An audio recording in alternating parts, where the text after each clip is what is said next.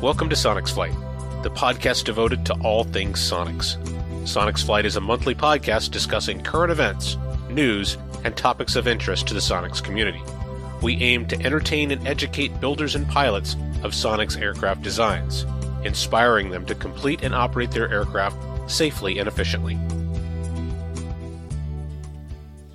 Welcome to Sonex Flight. This is episode number 32 a look back at 2017. I'll look ahead to 2018 and maybe a little beyond. 2017 is in the books, and there's a number of things that stand out in the Sonex community and in the Sonex Flight podcast. So we're going to look back and talk about some of the more significant things that occurred, some of the topics that we covered, and the popular podcasts that came out in 2017, and then look ahead to the next year and the things we are either looking forward to covering, topics that are coming up, or just things that uh, in general that the year should be bringing. And then lastly, we'll wrap this up with a, a, look at the Sonex Flight team's wish list for Sonex aircraft. And that's all the things that we think Sonex aircraft ought to do, ought to develop, they ought to work on or change. So this is essentially the most wanted list for 2018. And maybe give them some insight as to what things that the community thinks are worth their time. I'm your host, Jeff Schultz, builder and pilot of Sonex 604 and Sonex 1374. Joining me, once again, two good flying buddies, Gary Motley and John Gillis. Gary is the builder of Hound Dog, an AeroVee powered Sonex tail dragger. He's a longtime pilot, former CFI, a multi time airplane builder. So, Gary, uh, Happy New Year, and uh, what are you up to? Well, Happy New Year to you too, guys. Uh, just basically biding my time.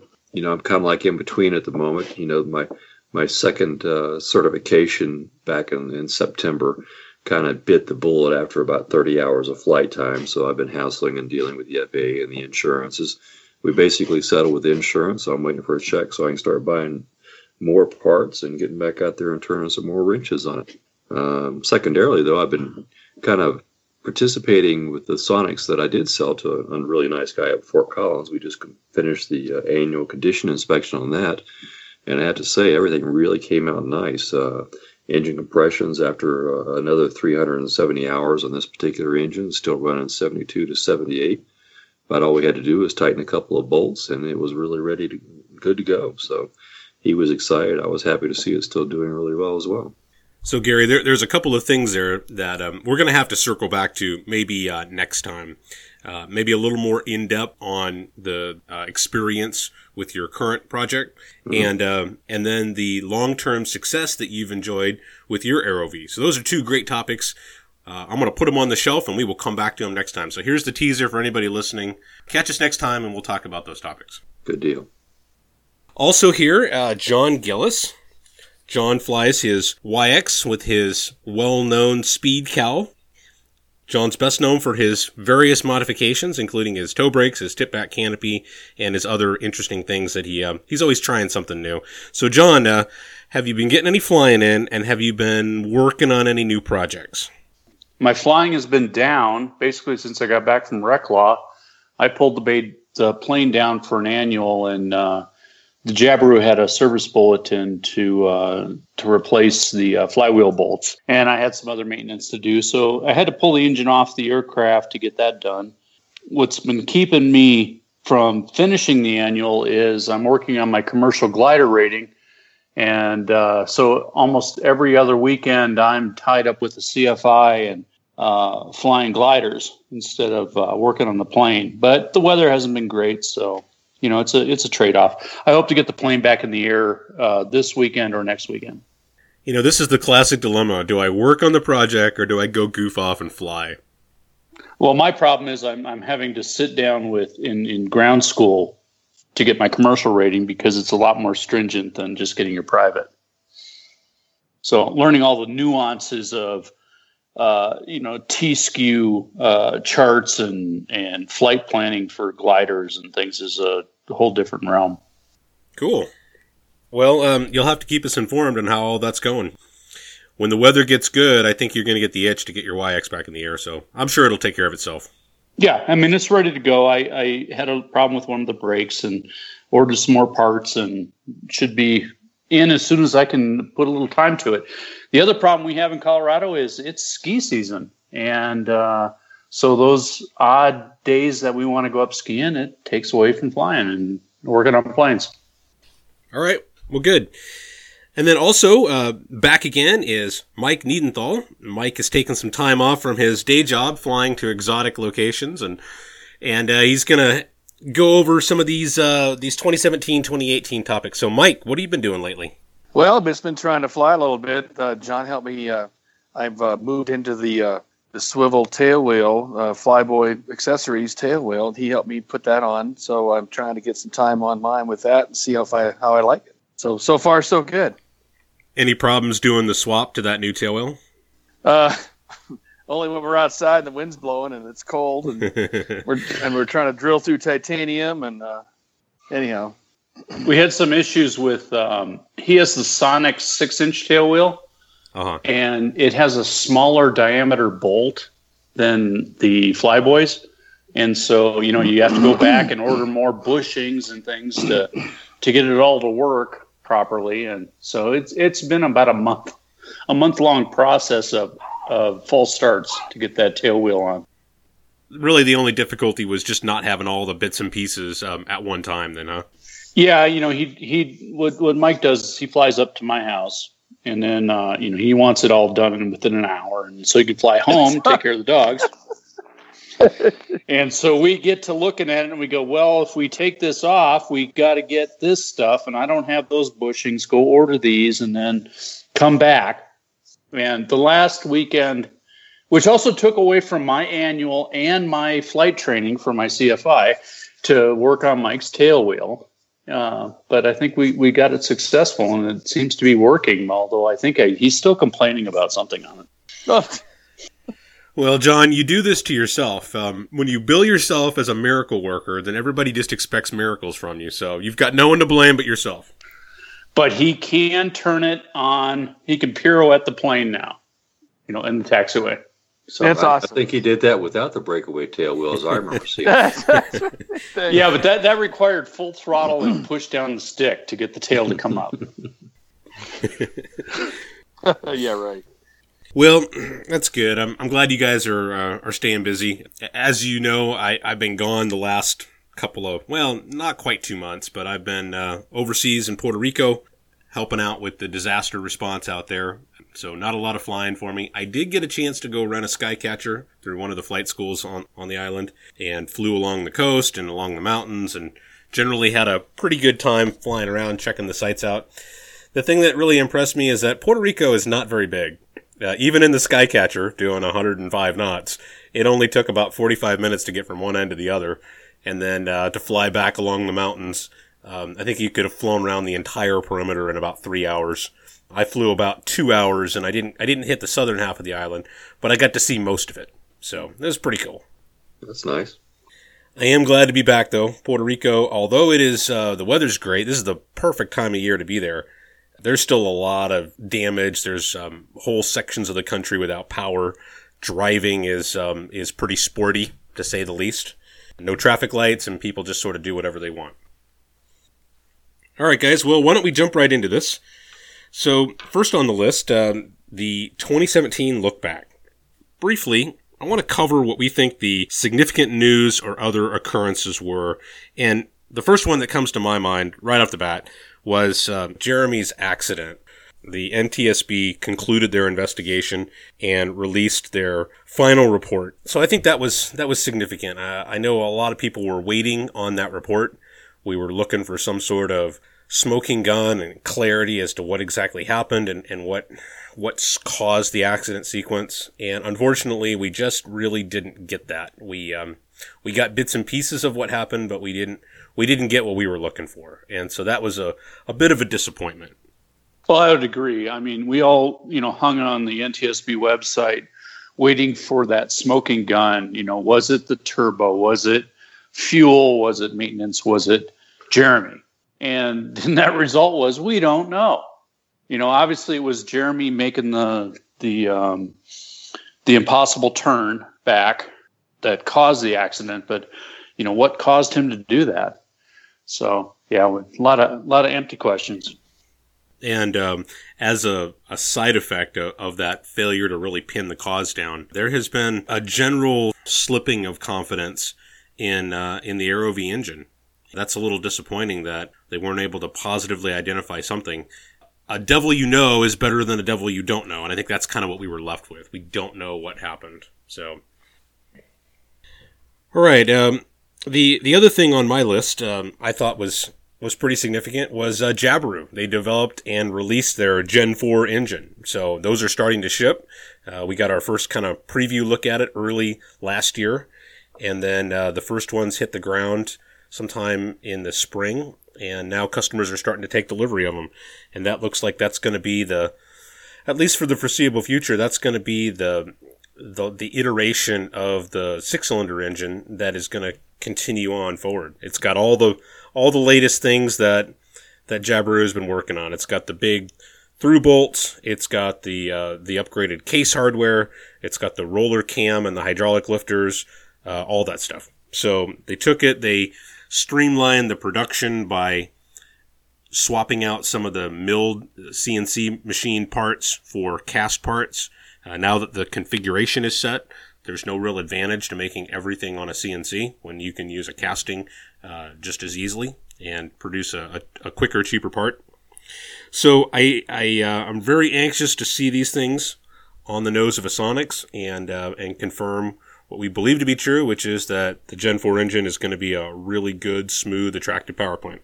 Well, John got to see one up front and personal, didn't you, John? Well, I got uh, I went to a Jabiru uh, engine clinic in Denver uh, in September, and he brought in a head and a cylinder from the Gen 4. He didn't have the full engine, and it was a pretty impressive casting.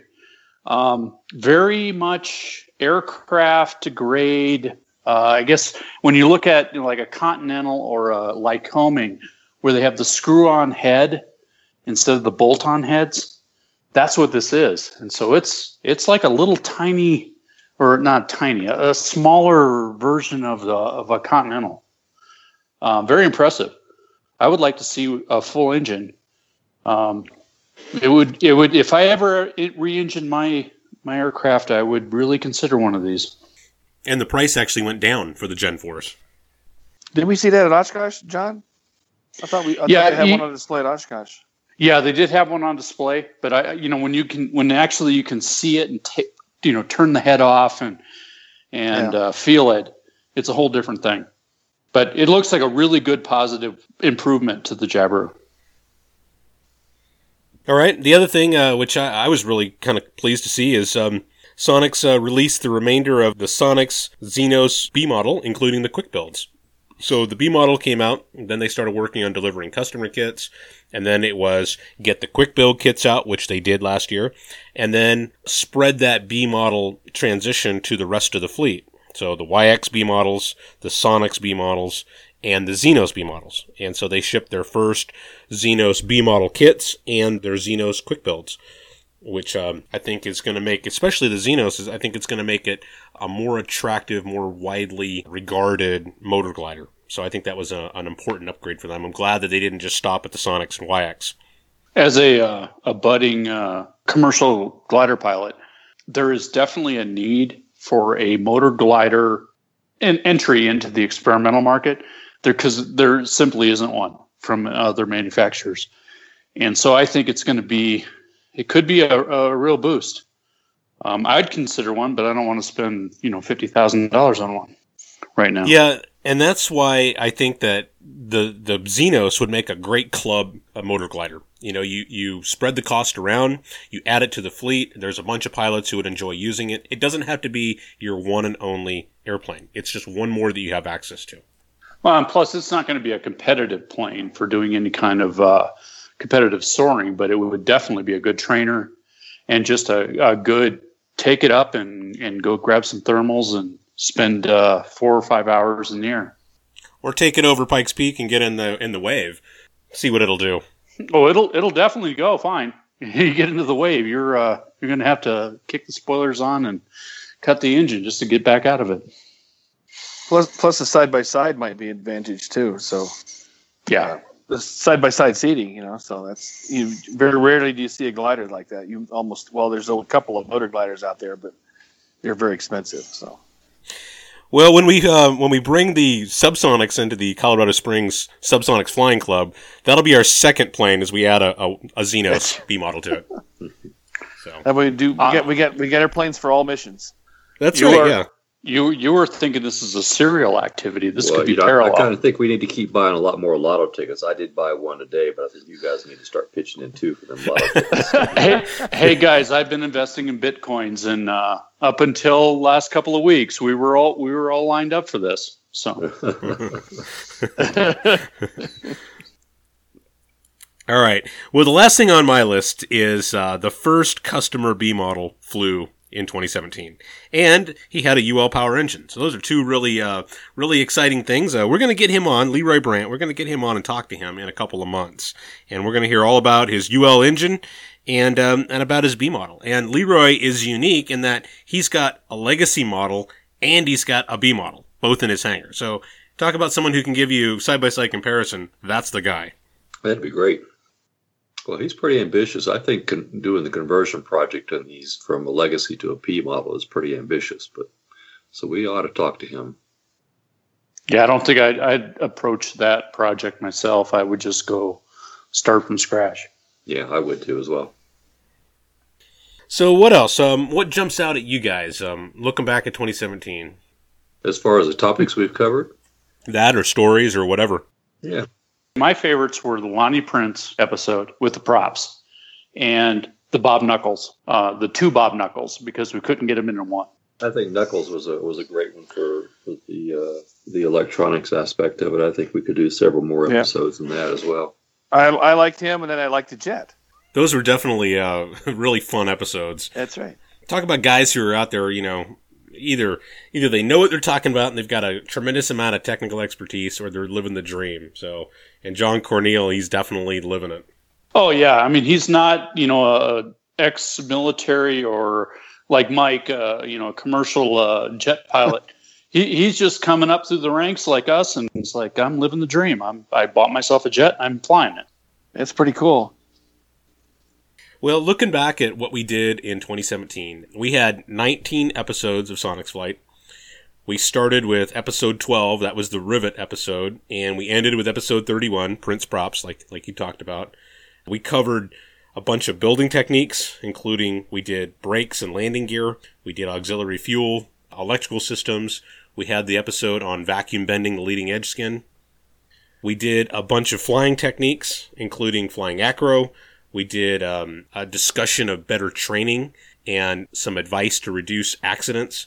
We talked about pattern flying and leaning tips and a, and a few quick tips uh, that we worked into other episodes. And we uh, we had an, an episode where we attempted to talk about the handling characteristics of the Sonex and, and put some definition on why everyone enjoys the feel of their Sonex. Also, we did some some cross country flight planning and emergency preparedness, didn't we? That's right, yeah. We talked about taking long trips, both with Kip Laurie and Jim Hickey about their cross countries.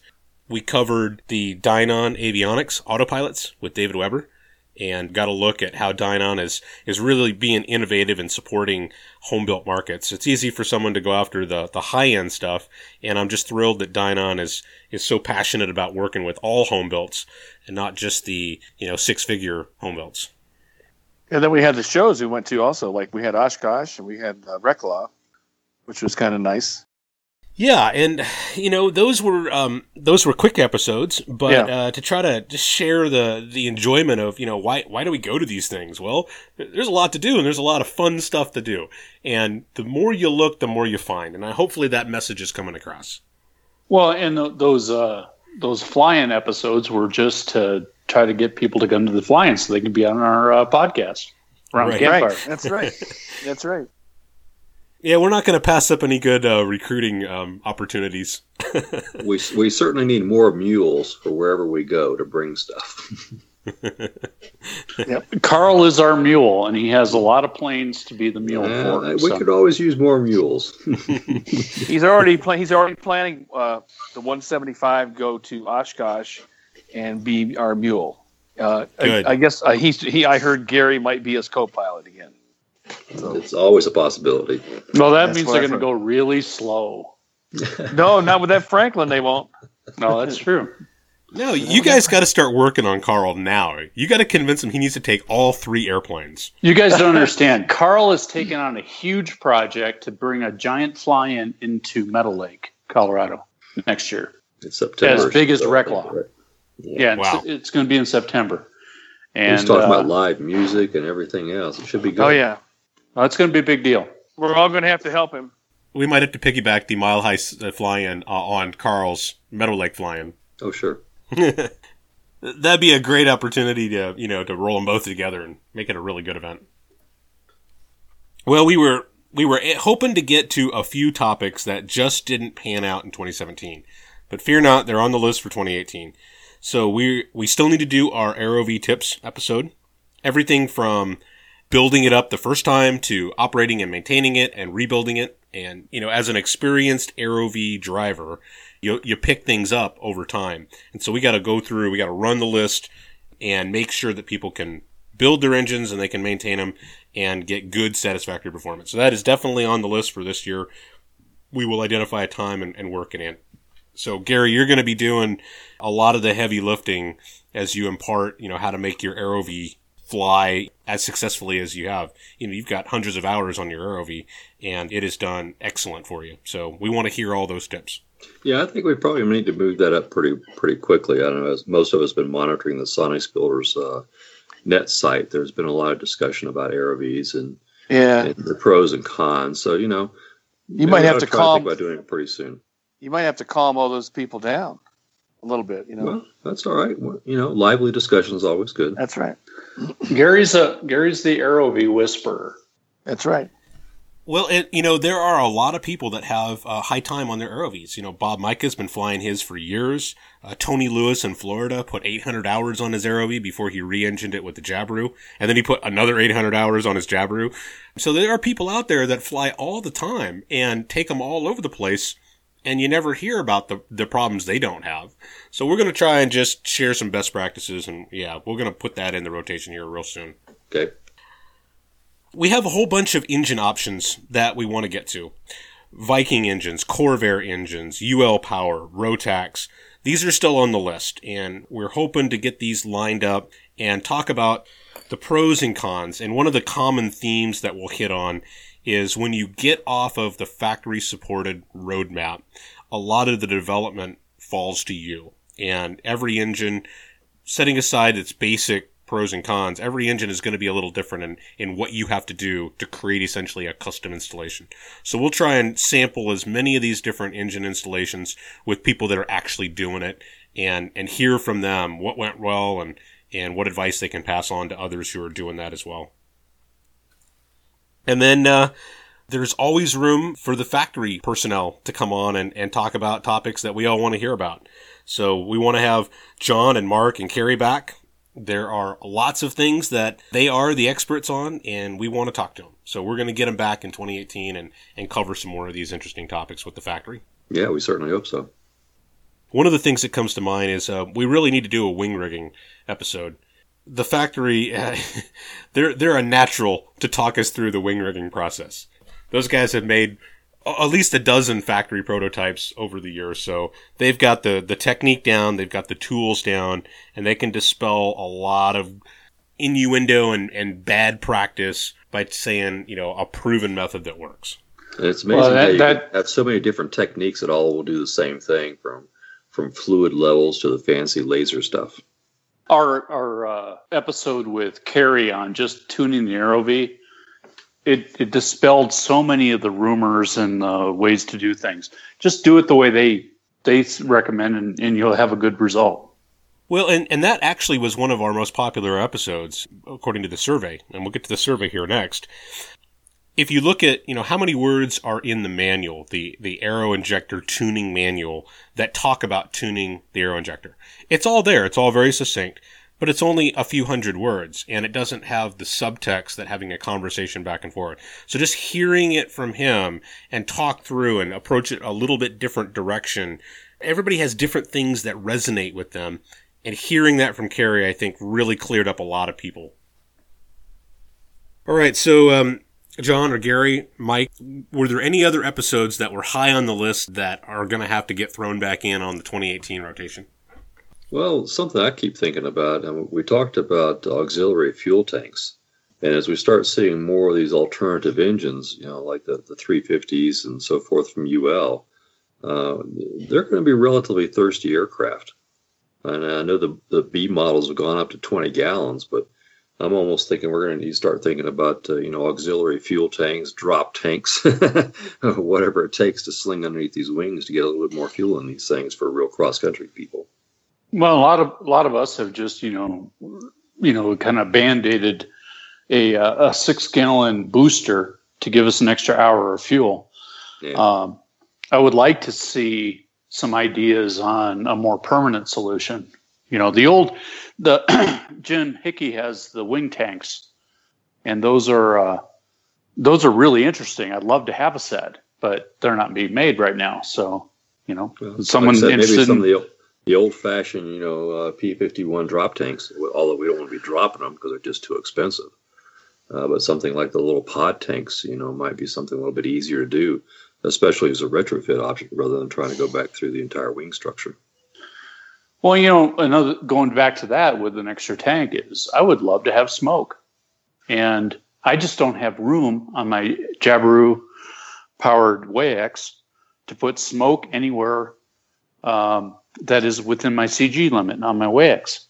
Well, but I would love to have there's a lot of smoke in Colorado these days. yeah, but it needs to be coming behind them. You mean instead of out of the cockpit? Oh, I see. Yes, that's right. that's right. hey, not all of us can fly a Viking. that's right. Well, apparently I can't fly one either.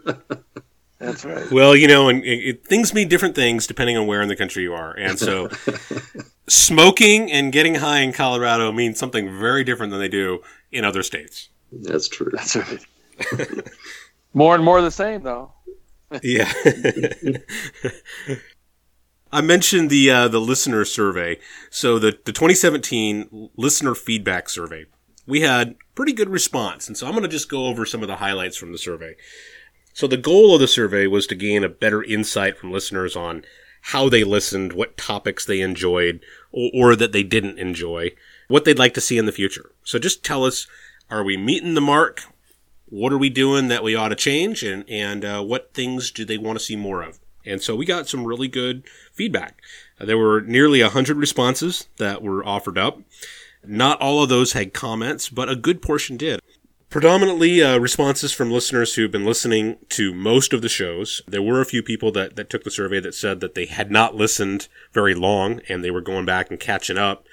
Generally, people were happy with the format, the length of the of the episodes, the variety of the topics. I actually thought that people were going to say that the episodes were too long, at being an hour, hour and twenty minutes, and uh, there were very few complaints about that. They they generally seemed to think that we were covering the material in a good amount of time, and so I guess we'll just keep doing it. we did get some comments about poor audio quality early on, and uh, that's a learning experience, and hopefully we've got that sorted out. No guarantees that we're going to be a polished professional presentation, but we're doing our best here. and then uh, some of the favorite topics that came up were the building tips, the flying info, and then a lot of those safety related topics, the acro and, and stalls and, and pattern work were surprisingly popular. Favorite episodes? Bob Nuckolls' electrical episodes were, were right up there. Uh, the Subsonex and Lonnie Prince episodes were also very well received. So between those three or four episodes, those were the most common. And then the one that really stood out was Carrie talking about tuning the AeroInjector. And that actually was the number one most popular episode. So Carrie, if you're listening, people want you to come back. Um, they, uh, they, they told us we want more Carrie. And I'm sure there's a Saturday Night Live reference in there somewhere. and then, uh, lastly, um, the the criticisms that the comments had, um, they talked about sort of the ebb and flow of the show. Uh, too much chit chat, you know, just get right to the good stuff. Too USA centric, And I apologize. Uh, we're going to bring in some other folks to kind of round out the, the Sonex community, and that's definitely coming up. And then they, they, they said that sometimes we're too easy on the factory, that um, we don't call them to task often enough, and that we're, uh, we're, I don't know, we're being factory cheerleaders. So we try to call it like we see it. I think we're all pretty happy with what we see. We, uh, we definitely will call the factory to the carpet if we think they're not doing the right thing. So, guys, what do you think from all those comments and all the feedback we got? Well, you know, if if I like to talk about the factory support thing, I think we probably should bring in several more people who have done with other kits, uh, particularly those who may have done Sonex versus some other kit as well, uh, and to see and we do kind of kind of a, kind of an apples to apples kind of thing if you can, you know, talking about plans, factory support, quality of parts and you can see, I mean, everyone's got pluses and minuses, but you know, I, I think a lot of times for the first time builders, if they've not had any previous experience in, in, in kit building and dealing with all, all the, the nuances there, you might be surprised sometimes, you know, how much support you do get from, from a company such as Sonex. Uh, Gary, uh, but we certainly nothing's we don't perfect. Have, we don't have anybody that's built kits from two different manufacturers. I mean, oh, come I'm on. Sure you have. There's nobody. There's nobody. That's right. I guess no one's listening to my voice, are they? Who in their right mind? so, what you're saying, Gary, is we need a, an episode based on Gary. Well, you need a, on, on just kit manufacturers in general. Let's just get a bunch of people: the RV guys, the Kitfox guys, the Sonex guys, the Zenith guys, and whoever you else know, we might get. Gary, you have such a soothing voice that I will listen to that podcast. Okay. no, Gary, you're right though. Um, when your sample size is one home built project, you have nothing to compare it to. So that's probably a valid observation that there are challenges in other products and other companies' offerings, and sometimes you don't know how good you got it until you start looking around at the at the competition. But they're all just so, a little bit different. There's always, you know, strengths and minuses between all of them. I feel. I agree. We will try to circle back and um, and just talk about that at, at some point as well. Well, and, and as far as you know, getting a little uh, tough with Sonex, I mean, that's kind of like we love the airplane, so it's kind of hard to, you know, we can we can maybe get some good criticism, but it's hard to really beat them down because it's it's it's what we it's what it's the kind we like. I mean, it's what we what, we've loved. And once we go hard on Sonex, we're not going to get yeah. any uh, access to them. And I, I understand, yeah. Well, that is kind of you know what's your purpose then? Well, our purpose is to promote the uh, the aircraft. So exactly, um, we have to be at least fair to the the factory, and I think we have right. been. I think so. Yes. And you really have to put yourself in somebody else's shoes also. This idea that, you know, no good deed goes unpunished and and there's a lot of examples of that. I know Sonex gets beat up and it's like, man, we're we're trying, we're trying to do the right thing. We're trying to update our documentation and identify problems and develop, you know, fixes and and yet people keep beating us up mercilessly. Well, that's that's true. And hopefully we can tell both sides of the story so people understand what they really do go through and they see it from that side. I, I don't want to see us being an adversary to Sonex, but I also don't think that we are cheerleaders for them either. I think we are taking a very evened approach with them and, and, explaining the issues and trying to get everybody to work together on it. And that's my goal. Be fair, talk about things from an experience perspective, not from a hype or a marketing or a, a theoretical perspective. You know, we get, we talk about our own experiences and we might only be a few people, but we're always going to come at it from a position of experience and, and, try and share what we what we have personally done and observed. And so hopefully we can bring that perspective to to how we deal with the factory also. All right. Well, looking ahead, we uh, we hit on some of these things, but 2018 we got a lot of ground to cover this year. I think I added up the the running list of topic ideas, and there's like 40 different topics on there. So trying to pick out the most pressing ones and prioritize is um, it's something that I'm, I'm constantly going through. And this is kind of what I just sketched out based on our conversations and listener feedback from the survey. So, in no particular order, these are some of the things that we're looking forward to covering. Engine options. I talked about this a second ago, but all those other engines that people want to use in Sonex, uh, Corvair, UL Power, Rotax, Viking, any of the others. Um, we want to talk to people who are actually doing it and can talk about their projects. Uh, this is not a sales pitch for any one particular engine. It's a thoughtful discussion of of what it's going to be like if you choose to go down that road uh, we got to do the AeroVee tips. Um, that is something that we desperately need to get out there, including we got to talk with the factory on the latest update on the turbo. You know, what are they seeing? What are the, the refinements that they're working on, and how does this thing continue to evolve? And that's high on our list of, of topics. We need to cover some more firewall forward best practices. And this complements our episodes on fuel system, carb tuning, engine cooling, but just the basic airframe is super solid. You know, these things do not have problems in the air. They have, if they're going to have problems, it's going to originate in some sort of engine operation. And part of that comes down to how you installed your firewall forward accessories and the basic installation. So we're going to continue to talk about best practices. There's building tips that uh, everybody has to go through that we want to cover. And I talked about the wing rigging, but things like cowling and canopy we need to talk about those as well. We haven't touched it, either of those. Um, and, and those are some of the more challenging aspects of, of completing your plane. You kind of get them to where they look like they're getting close and then you got to fit the cowling or you got to do your canopy trimming and that can, that can be a little bit, uh, daunting to a new builder. So we're going to go over that stuff. And then other things like, you know, your basic electrical. Um, we talked about electrical systems with Bob Nuckolls, but boiling it down to, you know, the types of things and where do you get your accessories and how do you start designing a, real basic plan to kind of get your electrical system installed. So we'll do some stuff like that on basic electrical. There is tremendous movement in low cost avionics. And so I expect at SunFun and Oshkosh, we're going to see some really interesting low cost, not just ADSB type units, but we're seeing you know strobes that are that are LED. We're seeing um, handheld and and ultra compact radios that are, are really interesting. We're seeing um, panels that use tablets uh, that have wireless connectivity, all that kind of stuff. So I think that that's going to be something that we're going to get to probably around Oshkosh time, and we can really kind of get a sense of what new stuff is out there.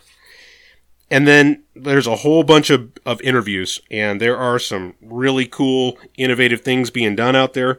Builders who have something unique to contribute. Uh, we talked about Leroy and his B model, so we're gonna we're gonna talk to him. And there are others out there, and we want to talk to them. So that's that's kind of the way I see it at this point. We are always open to input like I've said before, if if you're out there and you have something interesting and unique to contribute, send us an email and come on and talk about it with us.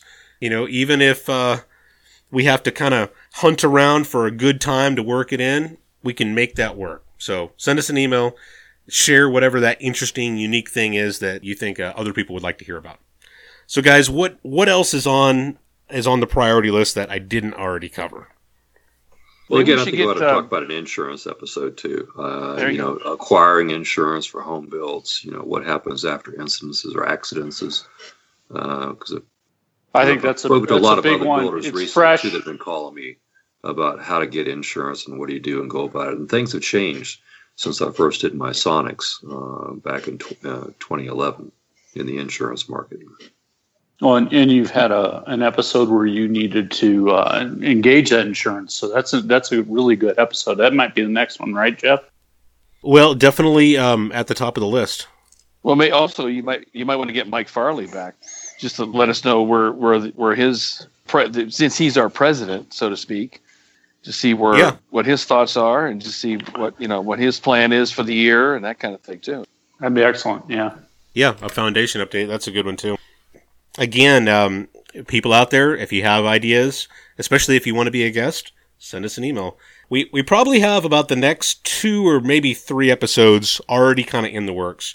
On Short Final, uh, we're going to talk Xenos with Dave Dooley, another local Colorado guy yeah. in his Xenos. Um, we've got a couple of our Aussie builders that are, are, are getting lined up to talk to us about Sonex Down Under. We, uh, I'm trying to get Dan Weisman on to talk Corvair, and he's just been a super busy guy. So that one, uh, hopefully, we can push that up. Leroy is is lined up in a in a couple of months, so we've got we've got several that are right there at the queue. So it'll be a race to see which one actually comes up first. They're all good. All right. Well, let's uh, let's transition to the final piece of this episode, and this is the wish list. I talked about this uh, initially. So this is the things that that we think Sonex ought to do. These are the, the initiatives they ought to, to tackle. This is where they ought to spend their, their staff time and their R&D and engineering time, the products or the refinements that we think that they ought to come out with. So I'm to start running down through some of my stuff and you guys jump in. Uh, tell me if you disagree or you think there's other things. And this is just our opinion. Some of this is based on input that people have, have sent in in the form of comments and feedback. But, um, we'll uh, we'll try to make this as useful to Sonex, and maybe they'll uh, maybe they'll gain an insight as to what people are, are really wanting.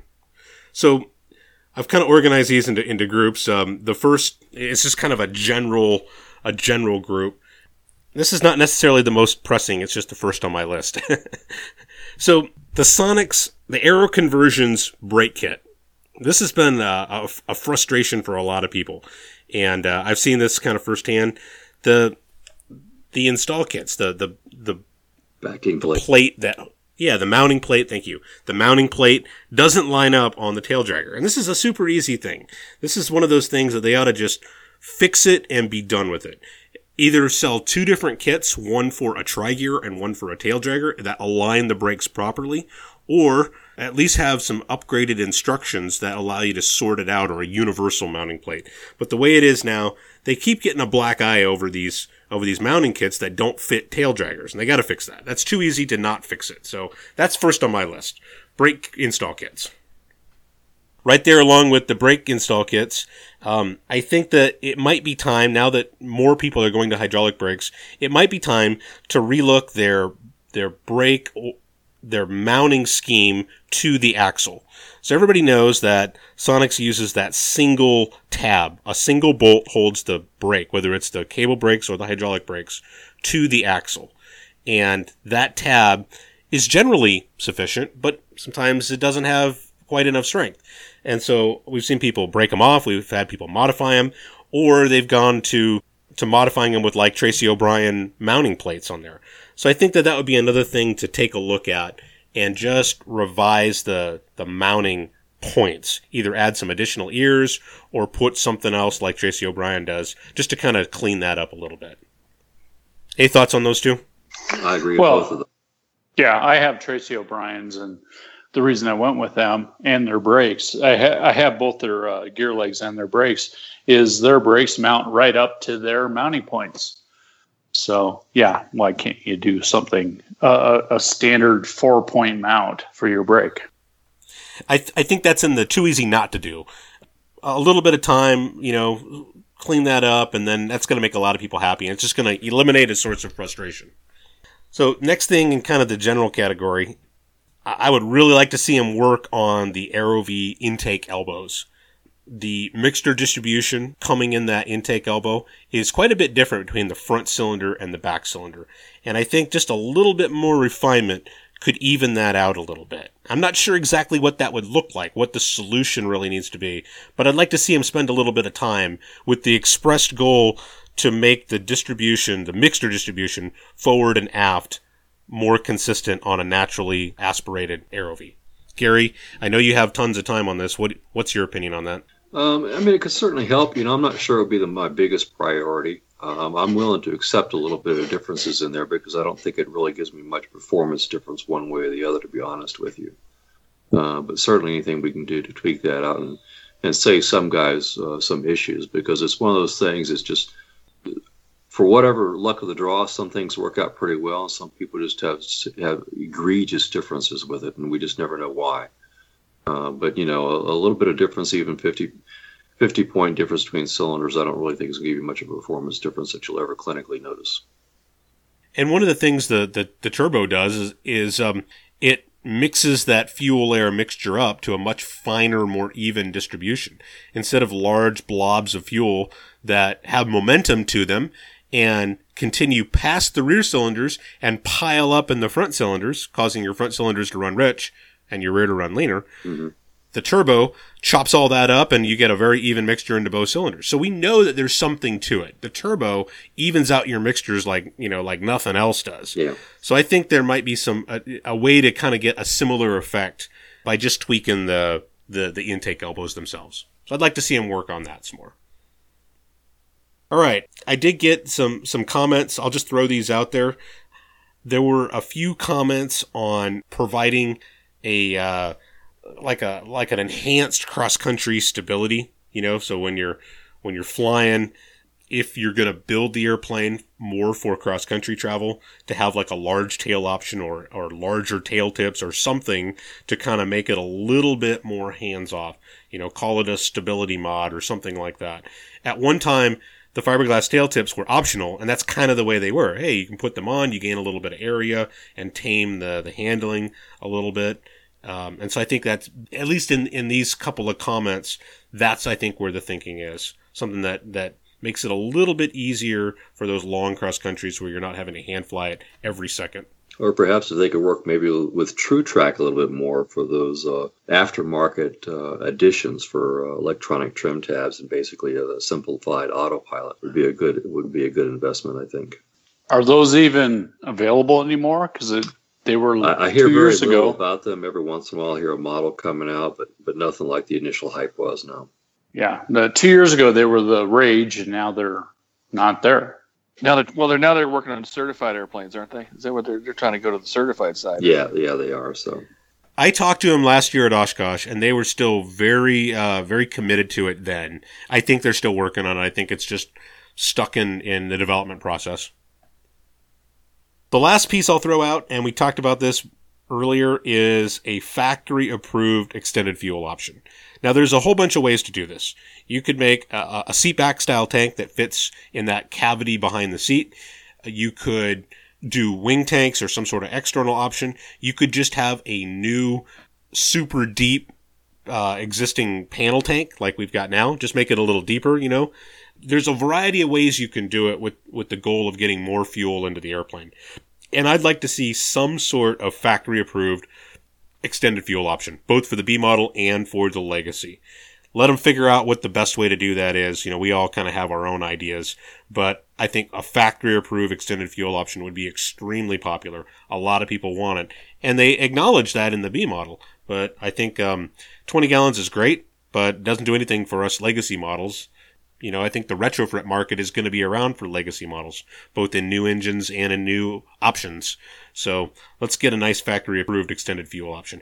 And and for me personally, I think just making a larger rotationally molded main fuel tank for the legacy model might be a viable way of doing it. Very few airplanes are nose heavy to begin with, so they could take a little more weight up front. yeah. Well, the other big things I'd really like to see too is is a real uh, weather tight camp cockpit area. Uh, if they could really do something to maximize sealing uh, to get some weather tightness there, so we don't need to carry uh, rags and towels if we happen to Towels, encounter a, thunder, a thunderstorm. Mm-hmm. A little heating would be nice too. Yeah, well, you know, I used my um, heated seats Uh-huh. and when it was 35 or 38 degrees here in Mississippi, and uh, I was toasty. yeah. So, Those are awesome. Yeah, that's a great way to do Yeah, it. Jeff helped me put mine in. They're they're awesome. Next on my list, uh, engine options. So, I think that there are there are some things in the engine realm that they need to continue to work on. And very first is they need to continue to, to R&D the AeroVee Turbo, and they need to, to really talk about the things that they're doing and how they're working on that, and really rebuild people's faith and confidence in the product. You know, we know it has tremendous uh, potential. Uh, let, let's get them let's get them working on it and sharing that as a as a regular update and really putting good info out there. Let's get these problems solved once and for all. Also, I'd like to see uh, detailed instructions for Rotax and UL power installations. And Sonex has resisted this. They have said multiple times that they do not want to be a Rotax installation resource that you can go to Lockwood or some other Rotax installer and they could do a much better job. And that's true to a point. But there's nothing like having a factory approved solution that provides you a roadmap. And so I think it would be in Sonex's best interest to take one of their factory prototypes, develop a Rotax firewall forward manual for it, and even if they direct you to a third party vendor for all the actual pieces and bits, just having a roadmap to follow is going to be a, a huge asset. And so the Rotax ha- has been a popular engine in everything else. I think it will continue to be a popular engine. And I think it's time that they really tackle helping builders put Rotax um, engines on their on their airplanes. Gary, what do you think? Well, uh, I mean, certainly Rotax is the dominant uh, gorilla in the air, in light aircraft engine uh, I'd certainly like to see them do also something with the UL too. I'm continuing to hope that that's going to work out and be profitable and, and a good engine for most of us if we can just find enough fuel source for it. Yeah, I've, I've, I've talked to a few uh, prospective builders who said they don't want to go with the songs because they don't do the 912. And if they provided a full firewall forward path, we would have a, uh, a lot more of them. And it, it's more than just selling, you know, an engine mount and a cowling. It's about a complete installation roadmap. That's really what people, I think, are, are, are looking for. And other companies, they've got that. And so when you buy the firewall forward, even if you get, you know, parts from other suppliers, you know exactly how to implement that, that installation. And that's, I think, where, where Sonex really needs to step up specifically on Rotax and UL Power. Um, UL Power, I'm particularly interested in. I've been fascinated for a long time, and I'm thrilled that they're gaining some traction. But Rotax is the 800 pound gorilla in the light sport area, and I think they they can cannot afford to ignore it. They need to just bite the bullet and and do it and develop a manual, and that will sell engines and that will sell Sonex. And then I, I mentioned, um, you know, re-engineing. So as the fleet grows and airplanes are sold to second and third owners and engines are wore out and they need to be replaced, there's going to be more of these conversions. And we're not going to see the pace of legacy completions like we have before. We're going to start seeing B model completions and things like that. But what we are going to see is a steady stream of people who said, I bought this airplane three years ago. I got a great deal on it. I updated the panel with the latest and greatest avionics, and now I'm ready for a new engine and now I want to buy the stuff, not just an engine mount and then be kind of thrown back into the wild. I want to buy all the stuff to put this new engine on it, whatever that new engine is. And I think that, that Sonex, that's a market that they have not tapped into. And I think it's something that they need to be involved in. Um, how do, how do the other, uh, kit builders deal with that? Gary, you probably know about the Zenith side of it, but just looking and talking to the, to the Zenith guys, when you buy a UL power, you know, a 130 horsepower UL engine for your Zenith, you get it all. I mean, you get pictures and manual and your hoses are cut to the right lengths with the ends attached. They've got, you know, fire sleeve already on there. Now, Zenith doesn't do that. They have a vendor that provides that to their spec. But you get a box with all the important pieces and an instruction manual that tells you exactly where to put things. Yeah, they. They one thing about the Zenith was nice is, is they do at least openly encourage people to put just about any kind of engine they want in there within you know weight parameter limits. And you'll see the entire gambit from the O200s to the Rotax to Corvairs uh, to the Vikings to you know just about everything that you can think of, and particularly the UL. Um, the UL has been one of their popular choices, and they do actually have a firewall forward kit um, that does, as you said, they've, they've already pretty much mapped it out and shown you, you know, diagrams and installations and basically how you need to go about it. Uh, they don't do so much with the other engines, uh, but they do with at least the UL. Um, you know, the legacy engines such as an O200, is, they do have the firewall as far as the, the cowling and the, the engine mount. And, you know, an O200 is, is relatively straightforward to install. Um, you know, but there's a lot of other sources out there uh, that, that, are willing to help do that to provide firewall forward kits for the Rotax, specifically for the Zenith. So there's a lot of uh, collaboration between the various vendors to accomplish what you need to do. Uh, that would be great too if Sonex did not necessarily want to do it themselves. uh, if there was a way to get some airframes to some of these other firewall forward kits, they could in turn basically do the same thing and then and then sell the kits from from their aspect as well. It's just getting that collaboration together. Uh, you know, the more people we talk to, the, you know, the more choices and the more uh, options and and the better the outcome. So it's just a matter of opening up everything. Absolutely, and I'm sure there's somebody out there that would be willing to partner with Sonex and and do this as a joint venture. Uh, and I think it's important. I think that that it's time that they tackle that. And these engines, you know, in Europe and especially um, in places like Africa and and other areas, the the Rotax engine is, is about all you're going to get. Yeah, exactly. That's it. Because you know you're flying on MoGas, and and that's what they're looking for, and they're not interested in other engines. You know, in South America, they don't want a Jabiru. You know, we love our Jabirus, but they don't want them. They're not going to sell a, a Jabiru to South America. You're just not. You're going to sell a Rotax 912. So go after the market. That's what I think. All right. Well, um, anything else come to mind on uh, on engine options?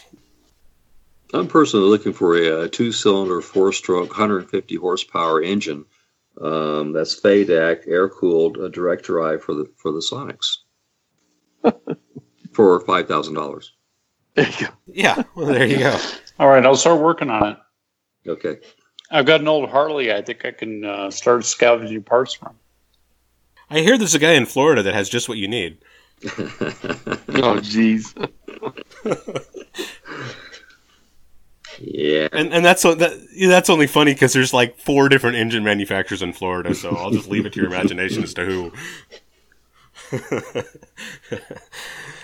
All right, uh, B model improvements. Um, you know, now granted, none of us are B model experts. You know, John, uh, you know, refusing to sit in a B model lest you be tempted to buy one. Uh, but we have opinions about B models and what they ought to do. So, John, what do you think Sonex ought to do to the B model to make it even better? Well, I won't sit in one, so I can't really evaluate the uh, the expanded comfort and luxury of a B model versus an A model. So um, I'm, actually not a really good. cup holders. We need cup holders. There you oh, go. oh, oh, yeah, yeah, yeah. Definitely cup holders, uh, parachute mounts, um, a BRS, and uh, let's see what else. Uh, Entertainment center.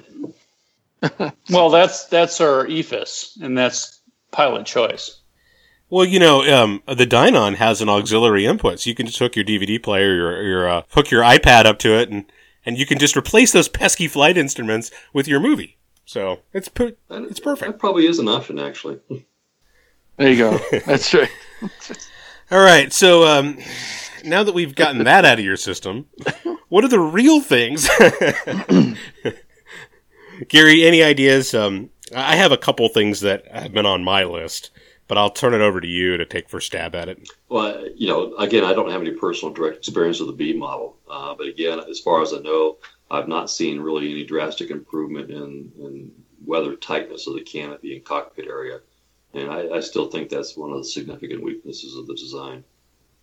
a way to do this might be to have um, a, a fiberglass or even a, a pre-molded ABS trim strip that fit over the the canopy. Yeah. You know, like a skirt that would attach. or some kind of a two-step rail underneath where you know you have the uh, the canopy bows. If it was a two-step, so that the uh, uh, the canopy could rest inside of that second step with a with a neoprene seal or something. I, I don't know, something along You're those lines. Yeah. Well, uh, for me, um, dual sticks. You know, I I do like the single stick for the flexibility to to fly it in the center and and to enjoy it that way. But for me, you know, a lot of my flying is done with passengers, and I really enjoy having a dual stick airplane so that they can experience it also. You know, to teaching my kids and other people, and so for me, that's important. I may be a, a minority here, but I think a dual stick option would be uh, high on my list for B model improvements. You don't think the Y stick can do what you want to do? I don't think I should have to choose. I think I should get what I want when I want dual sticks. I don't blame How's that? I don't There are blame you. dinosaurs in the room. What can I say? the other thing is um, that fuel filler being in, in inside the cabin. Um, I think that uh, sealing off the fuel filler from the inside of the cabin. Absolutely. I know that you could Yeah. do it as a as a customer, but it ought to be straight out of the box, sealed away from the cabin. Yeah, There's no reason that people ought to have to do that themselves. that that would be an excellent idea. And then uh, my last thought on B model improvements, and this this is maybe uh, a topic of more discussion. A lot of companies are going to fully match hold, you know, where it's final rivet size, and you don't have to drill. I mean, these parts just fit together. You drop a Cleco, you know, to to, to hold the structure together, and you start shooting rivets. And um, I don't think that um, the state that the B model is in right now, it would take that much additional work to get that thing fully matched hole drilled. And I think that would be a worthy goal to roll out. Um, think about, you know, how that might appeal to people who are really looking at the ease of, of building and, and want something that's going to compete against an RV-12 or, or the new Zenith kits or something like that. Um, fully matched hole, I think that would be a great improvement for the B model. All right, so um, discounting my dual stick, um, what else, guys? What about the? Uh, I know we didn't. This is probably like a four-letter word, but um, they they started putting on. You know, who who was the guy that put the uh, 3D drawings on that they really squashed really fast? Uh, Sonex did. Uh, that was on the blog there. I don't remember the name, but I know what you're talking about. Yeah. But anyhow, but I'm just wondering if if Sonex should maybe pursue that because guys like me who doesn't who don't know a lot, I mean, I kind of thought they were pretty cool. Just the little blurps I saw of them, um, for getting a visual on things.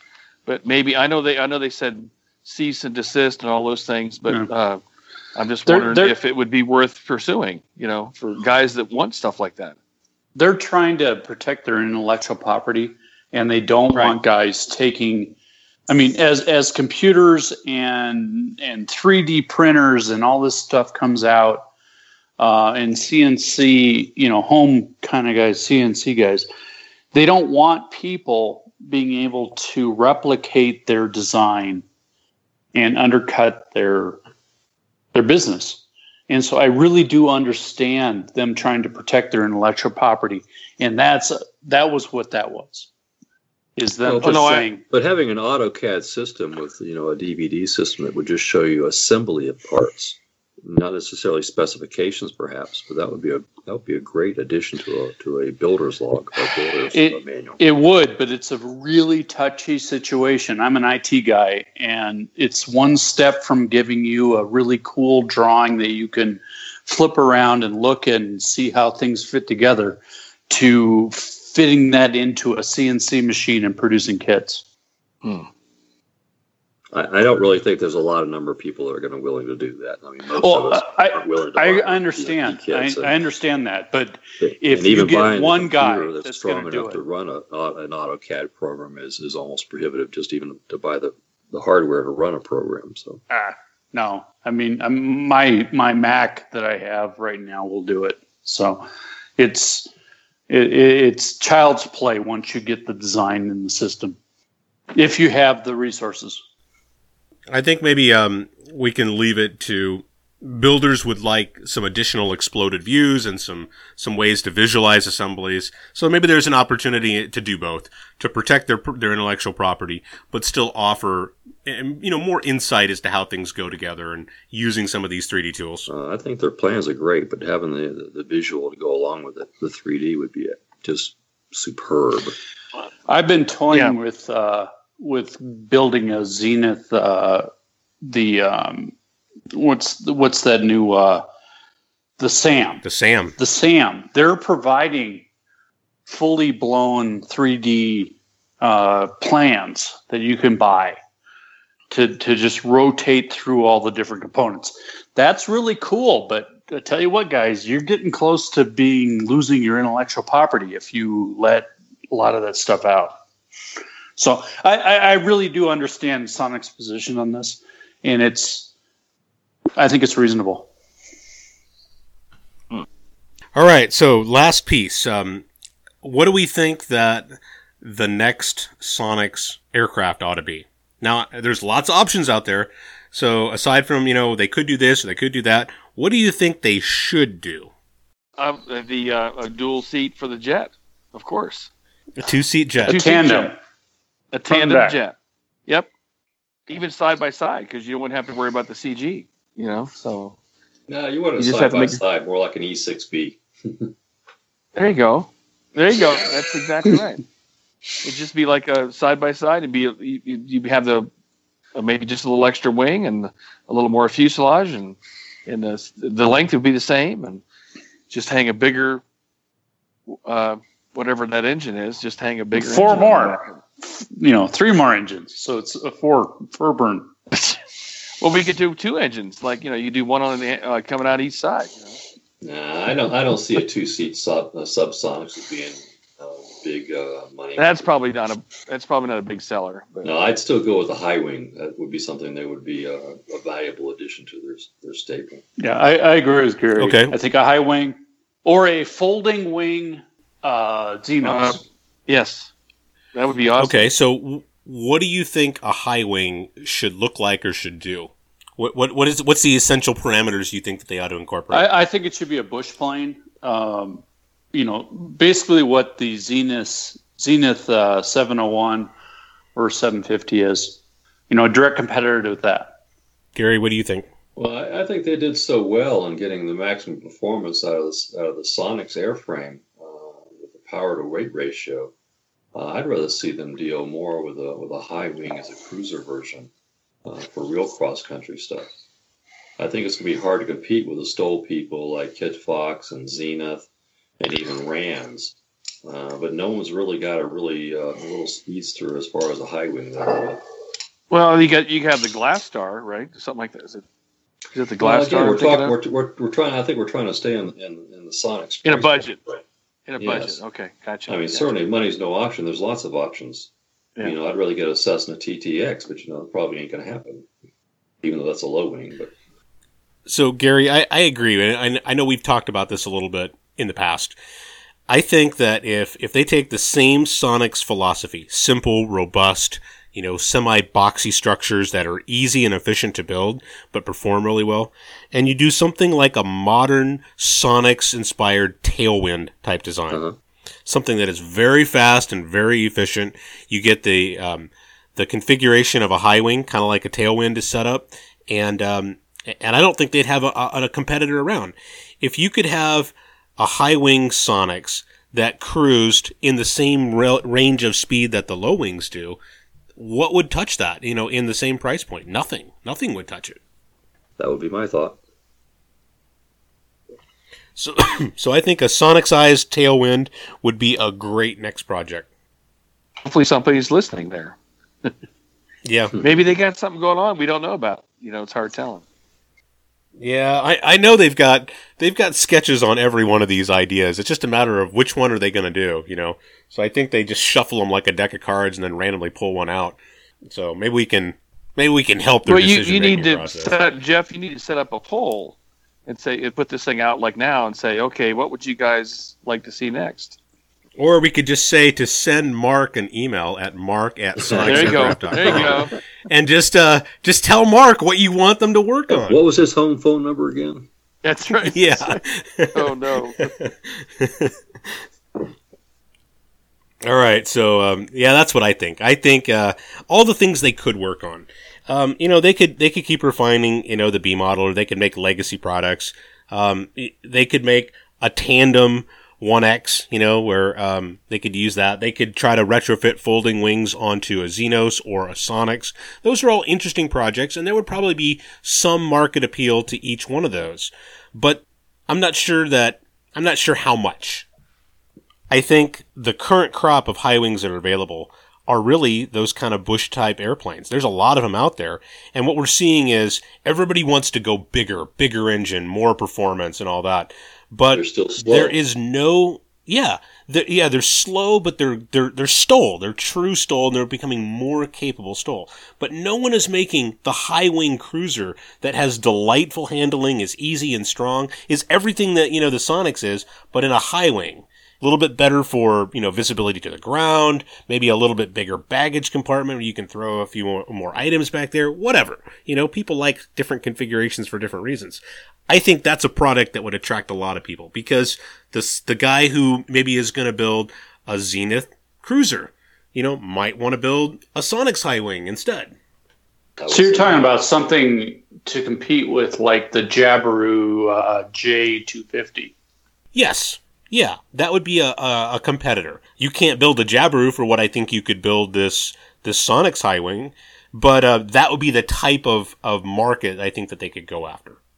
You know, if they set modest expectations, you know, um, 130 mile an hour cruise, you know, who else can do 130 in a reasonably uh, cost efficient high wing?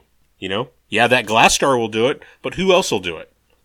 I can't think of anybody. Can't think of anybody else. No. Anyway, that's where I think the market uh, is ripe for them to come in with a new design. Everything else I'd like to see, but I think that the high wing is the place to go. I second that. The last thing that, that kind of comes to mind is, um, you know, now with Basic Med, and there's there's some opportunity that they could grow the Sonex slightly. So before, keeping it Sport Pilot legal was a big incentive they wanted to have you know the airplane be legal for sport pilots to fly, and uh, and that's great. You know, we we benefited from those decisions. Namely, you know, what does the wing look like to keep the stall speed where it needs to be to meet the definition of, of light sport. Well, now you have a bunch of people who are no longer necessarily going to be flying on Sport Pilot. They're going to be flying Basic Med and they don't need to meet sport pilot limitations. So you can put a little bit different wing on there, one that maybe doesn't have quite the low stall speed that, that the current wing does, but you get a little bit um, extra high altitude cruise speed.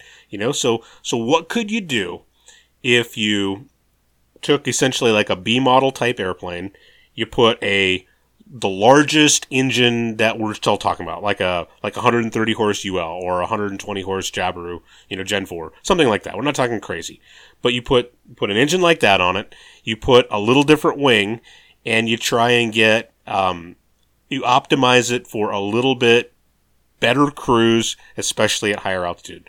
Maybe a little different airfoil, maybe a little different aspect ratio, whatever.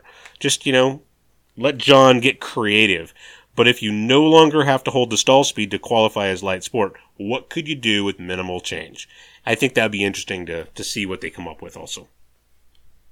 Because John, um, you know, you're not flying under Sport Pilot, right? No, I have a, I have my uh, medical and a full private. So if Sonex was to say, "Hey, uh, would you be willing to accept a few extra miles per hour on the stall speed and we're going to get you better cruise speed out of it. Would Would you like to make that trade? Oh, I would make I would make the trade because I I land way over stall speed, so it, it won't affect right. me. That's, that's right.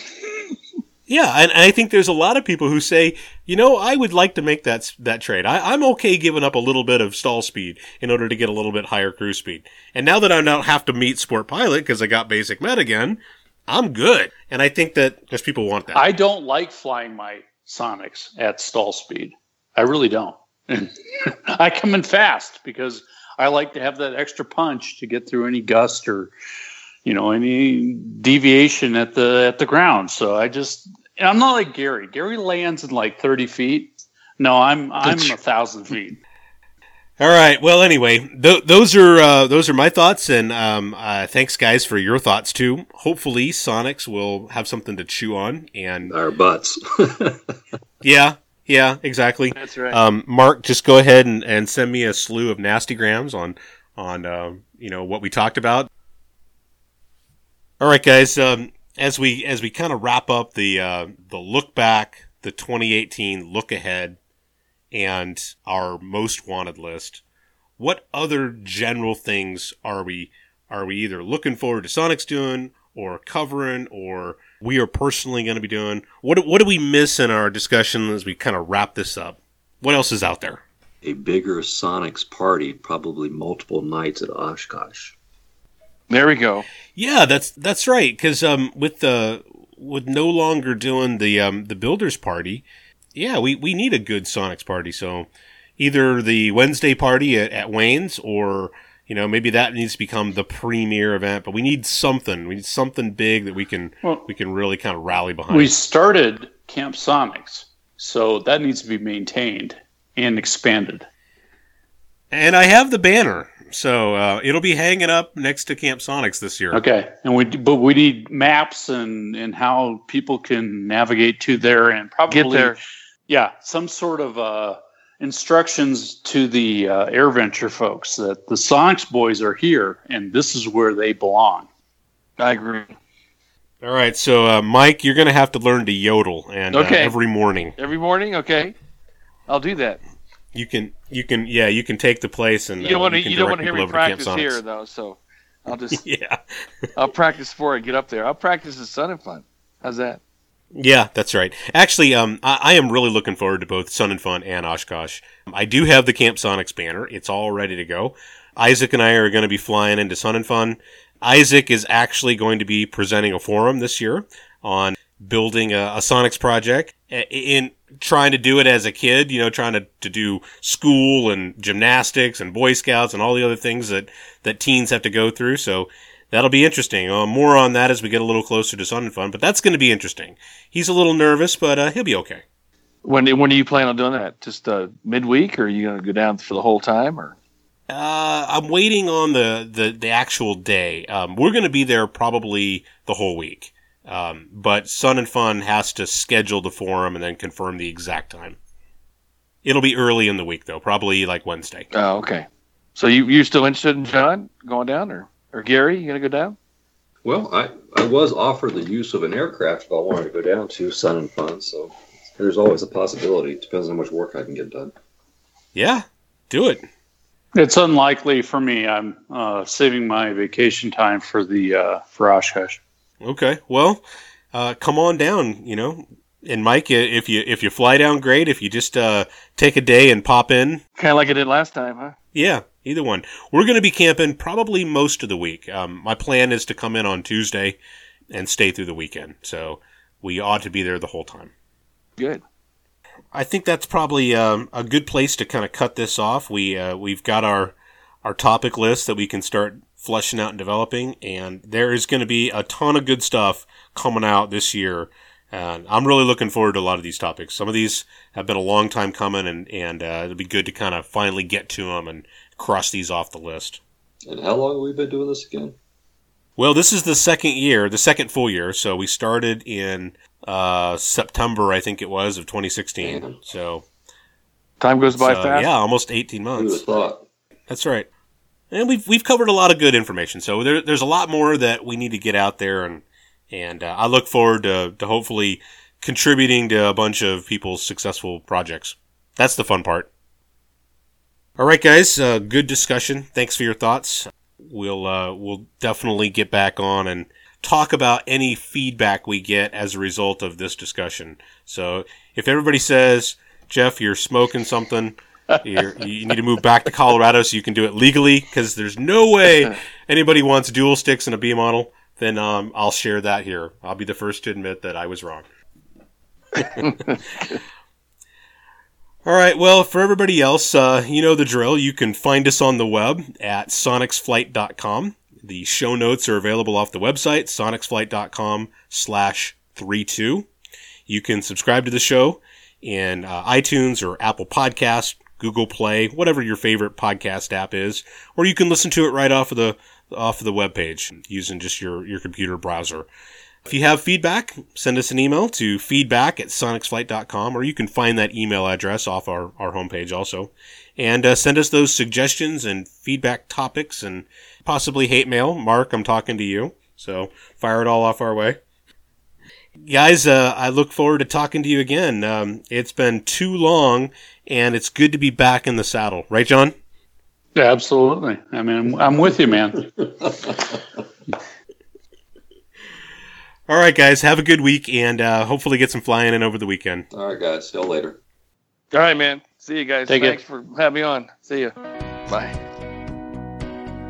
Views and opinions expressed on the Sonex Flight podcast are those of the hosts and guests alone, and do not necessarily reflect the views of any individual, company, or organization mentioned on this program. Nothing presented on this podcast should be construed to be the official position or recommendation of anyone not directly associated with Sonex Flight. Anything that sounds like advice should be carefully considered before being implemented. Remember, you are the pilot in command.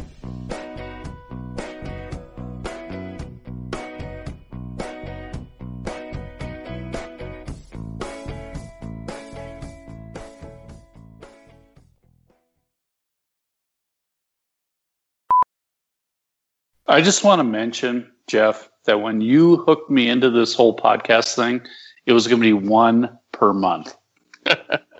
It is. It's a it's a monthly episode. It's a monthly episode that happens almost every third week eh, or every other week.